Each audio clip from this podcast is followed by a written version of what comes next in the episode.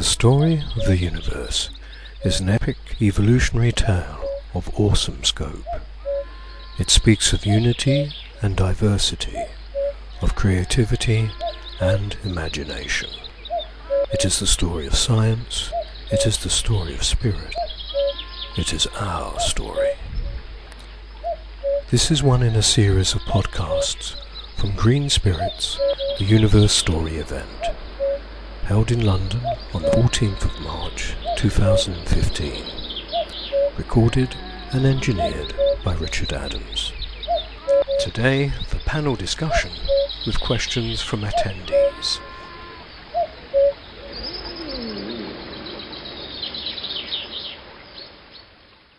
Where do we go from here?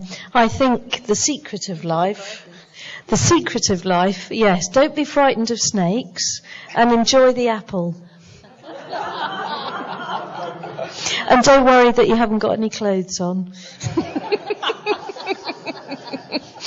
um, and on a more serious note, yes, uh, that would be uh, a metaphor for for be joyful. Find out what makes you happy and lifts your spirits and and your heart, and and then find a way of focusing your life in those areas. So, you know, what makes me happy? Well, I do love publishing very good books. Um, and I love it when the magazine comes out and people like it.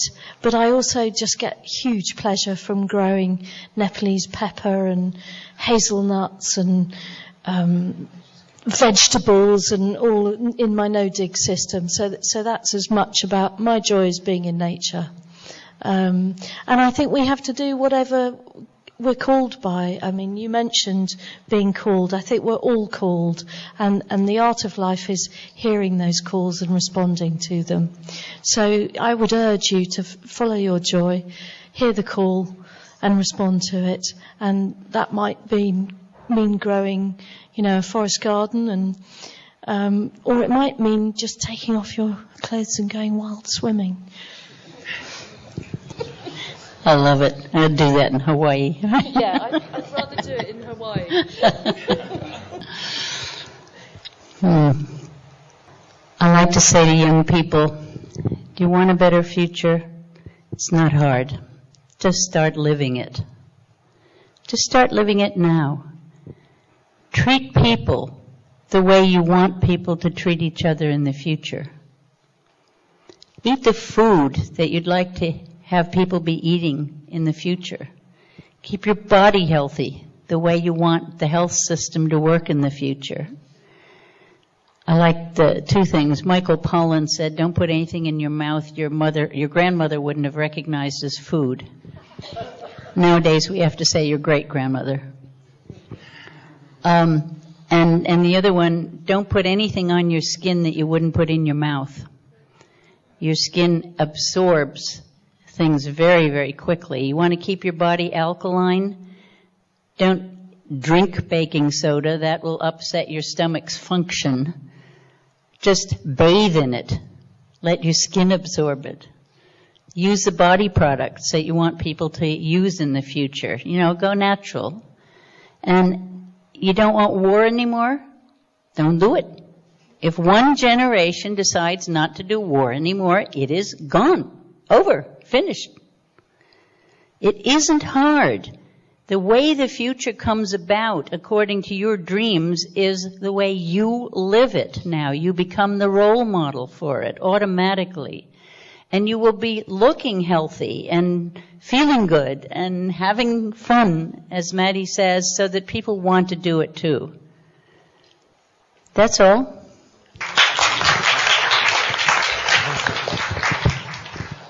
Now, any questions from you? Um, a comment is, uh, and a question perhaps as well. We were talking, Maddie, about um, energy and about food and about uh, overconsumption of both in some places and lack of in other places. Um, uh, there is a country in the world where both of these things are more or less sorted out. There is a graph, which is called the Human Development Index in the vertical axis, and the horizontal axis is the number of planets as resources, as a resource unit that you need to sustain a particular level of development. Of course, Europe and the northern uh, countries in general are at the top because they have a, a high uh, developing index, but they need three, four, or five planets to sustain that. There is another country, tiny little thing, that is also at the top, but on the left of the graph, and requires about 0.7 planets. And that little country is Cuba. So Cuba has an example for the rest of the world. For whatever reason, they managed to reduce their consumption of energy and they managed to implement and encourage you uh, people to see that beautiful video which is, co- is called the power of community. The power of community tells how people normal citizens in their own is the system of allotments that was in this country still today after the war when you have your own you grow your own food at home and that's how they managed to survive the collapse of the Soviet Union when they lost that, uh, that support. They call that a, a periodo especial, the special period. And that is an example. By force, they were forced by the blockade, still there, uh, despite everything still there. But by the blockade, they were forced to reduce the energy consumption, but they didn't reduce the, the human development index. So that is an example for the rest of the world to follow in a microcosm. And I think uh, we have to change, if we have to change this paradigm shift, shifts that we are talking about, there is one, an example there that is, is, is, is good to follow. Yes, the far, far corner. It's just more of a comment. I believe that if everybody expressed and experienced their creativity, the world would be just fine. What I would like to know is where do you think we should go? Well, I think this is important because, you know, what are we here for?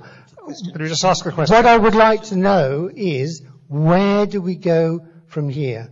Do we go fragmented or do we go into a larger scale union and have a global form of governance?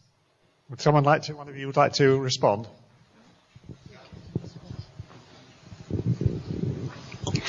I believe we will be automatically fragmented by climate change.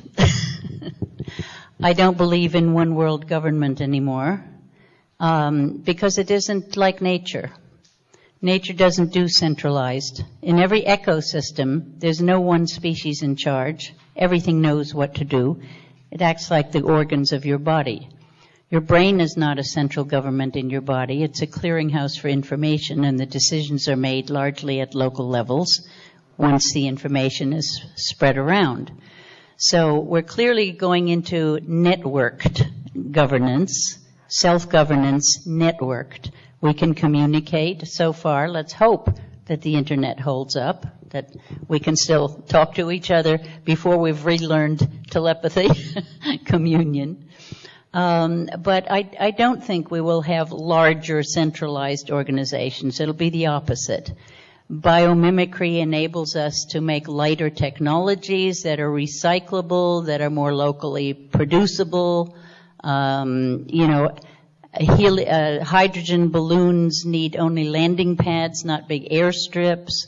When all the piers and all the airports are washed out at once in most of the big cities in the world on the coasts, there will be supply line interruptions that are major, and no government is doing anything to prepare for this, except possibly China, who moved Dongtan City and Shanghai Harbor uphill uh, to rebuild it after they'd almost built the whole thing. Uh, so, you know, we're we're all going to be bootstrapping. We're all going to be bootstrapping. And by the way, last summer I spoke at the Boom Festival in Portugal. How many of you have heard of it?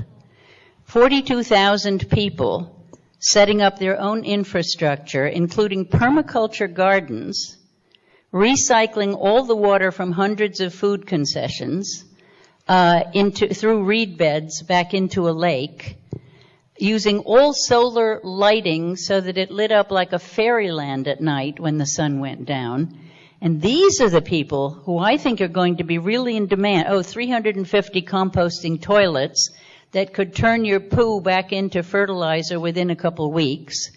When there are masses of refugees running around the world having to camp out and, and function, these are the people who are going to be the experts called on. I think that'll be very interesting to watch. So watch these big music festivals, especially the ones that are into permaculture and stuff, because Burning Man is not. But Boom is. There were lots of hands going up at the, uh, the end. Uh, Elizabeth, I found that response very interesting because uh, in your presentation you're talking about the direction of evolution being what you might say in higher orders of harmony and integration.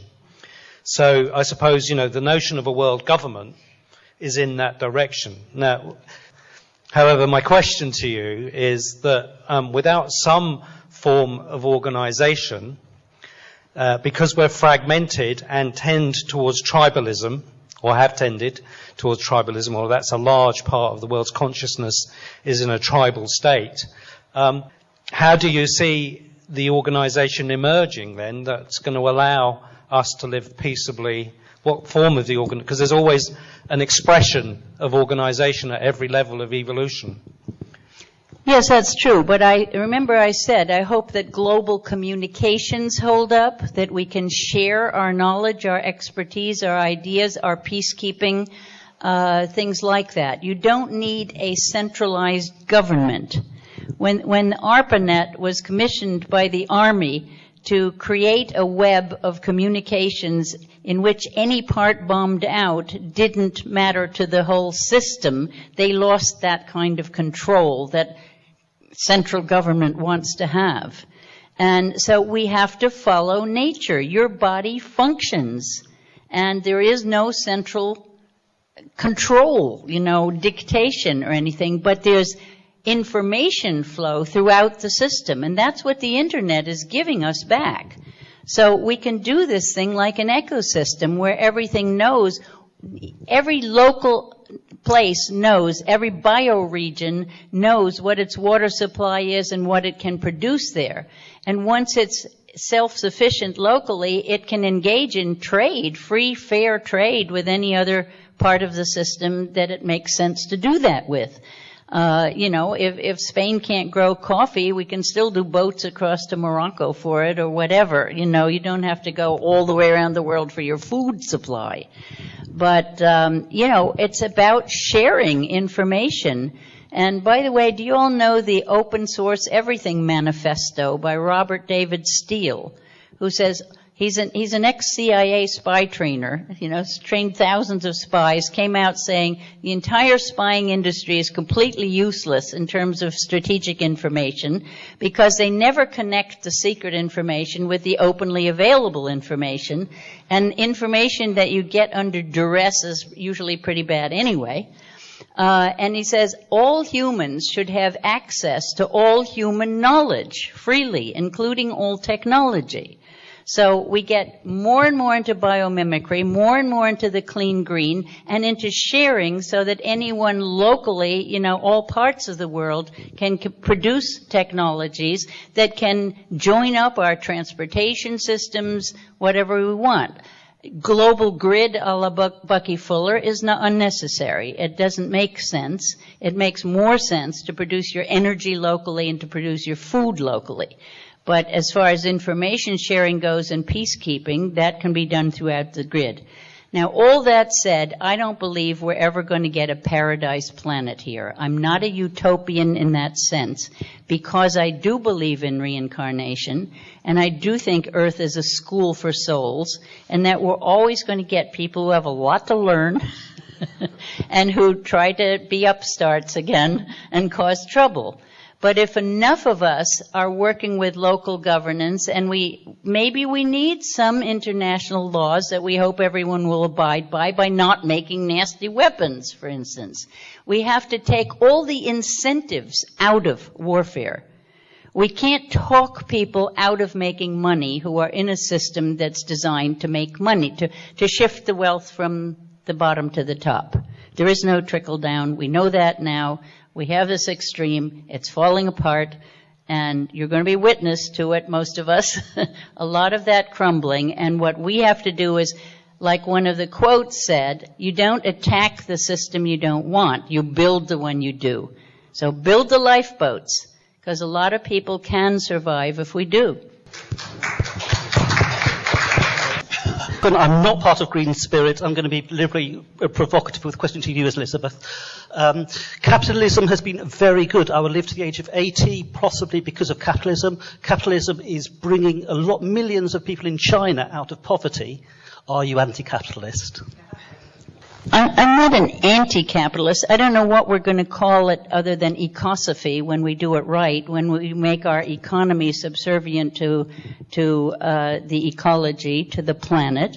Um, yes, capitalism has brought us benefits. Some of the technology is really good, and that's why I don't want to do the paradigm shift where we destroy the old scientific uh, basis because they're very good at technology, and I want to hear Mozart played in my house and and the good aspects.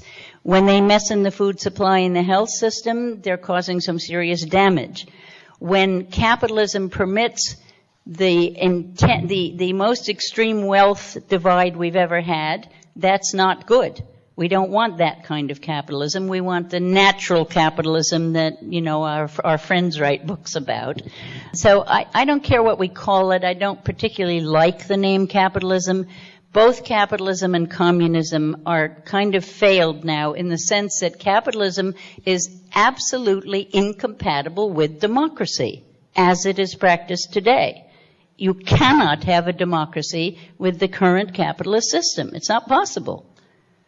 So uh, that's part of what's going to go. And what we call the new system, I like the, the, the priest who started the Mondragon cooperatives in Spain 30 years ago said, let's design a new society that isn't capitalism or communism, but a society based on real, true human values, caring for each other. Can we do that? And they have survived the recession much better than the rest of Spain. Some of the businesses went out of business. But on the whole, those banks that were within the community have worked well. And it's neither capitalism nor communism. It's about community. It's about real community, and that's what we have to form. So I'm not knocking the benefits that we have gotten, but we have to get clear about what works and what doesn't, and we need multiple sciences so that the sciences that really understand life can talk to the Western science that does not understand life well. A couple of points. Um, I like the idea of us needing a story to tell, but I think we should use more organic language. Um, in some places, it's called eco literacy. Um, for example, the Big Bang is a very materialistic, explosive sort of concept. Um, and I much prefer living on a living planet um, that we use uh, a term like the Big Birth. I know a different term was used by Greg, but to use something that represents and is a metaphor for life, uh, to me, is a better idea. Um, also, I'm confused by uh, the idea of a linear story, um, which is in front of us, because the story can be told in a circular or even spiral way. How does the panel think that the linear and the circular can be um, accommodated together, perhaps? Just on, the Big Bang issue, I mean, I totally agree with that. Um, I, also think it's quite important to take conceptions that people are very familiar with and subvert them. So that's what I was trying to do this morning. Um, and the linear story, uh, I mean, I suppose in our culture, again, I mean, taking ideas that people have and subverting them, our, our stories do tend to be quite linear. They have a beginning and an end.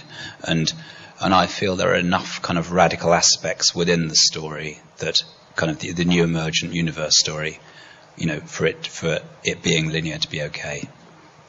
And my response would be that we've we live in a society that's always educated us and told us linear stories, but those aren't the stories of transformation.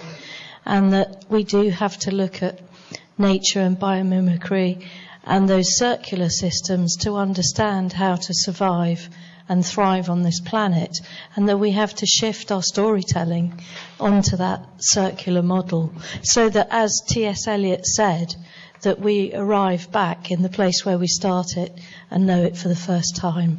And I think in that poem is one of life's greatest insights. Anyone ever see the book called Stalking the Wild Pendulum? It's Itzhak Bentov, 1970s. you know, before Einstein, I said this in my little group, uh, most of the British physicists believed in the smoke ring universe. The smoke ring universe. Lord Kelvin took a box into the Royal Society that he could blow pipe smoke into and tap and get perfect smoke rings to come out. And he said, this is the only geometry that can hold its own in space. This is the model of the universe. And Bentov added, if you stood on that donut and looked down into the hole, which was infinitely small, you'd say, oh, the universe started at a point source and has been expanding ever since. You don't look behind you to see that it's all being recycled into the other side. And the problem with the standard model in physics is that it has four forces radiation, gravity, small and, uh, strong and weak nuclear forces. And they're trying desperately to integrate radiation and gravitation, and they haven't really succeeded. Because what happens is that when you really study gravity, you find out there's no dark energy, there's no dark matter, but the two atomic forces, the strong and weak force, are on the gravity curve at that level. So that what you get is the yin yang symbol, where I think the ancients understood a universe in balance between the outward radiation spiral and the inward gravitational spiral, and the two moving back and forth into each other. It's, a, it's my favorite symbol in all history, and the Hunab Ku symbol of the Mayans is essentially the same. Uh, so I think we're, I, if, if everything that Greg talked about, about the expansion, about the evolution, is there. It's there. It's not wrong. But it's wrong to think that that point came out of nothing because it's recycled universe. I've been asked for a summing up. Um, what can I say? It's been absolutely magnificent. Uh, huge amount of um, enthusiasm, new ideas. Um, I'd like to thank everyone, all the, all the panelists here. So go home safely.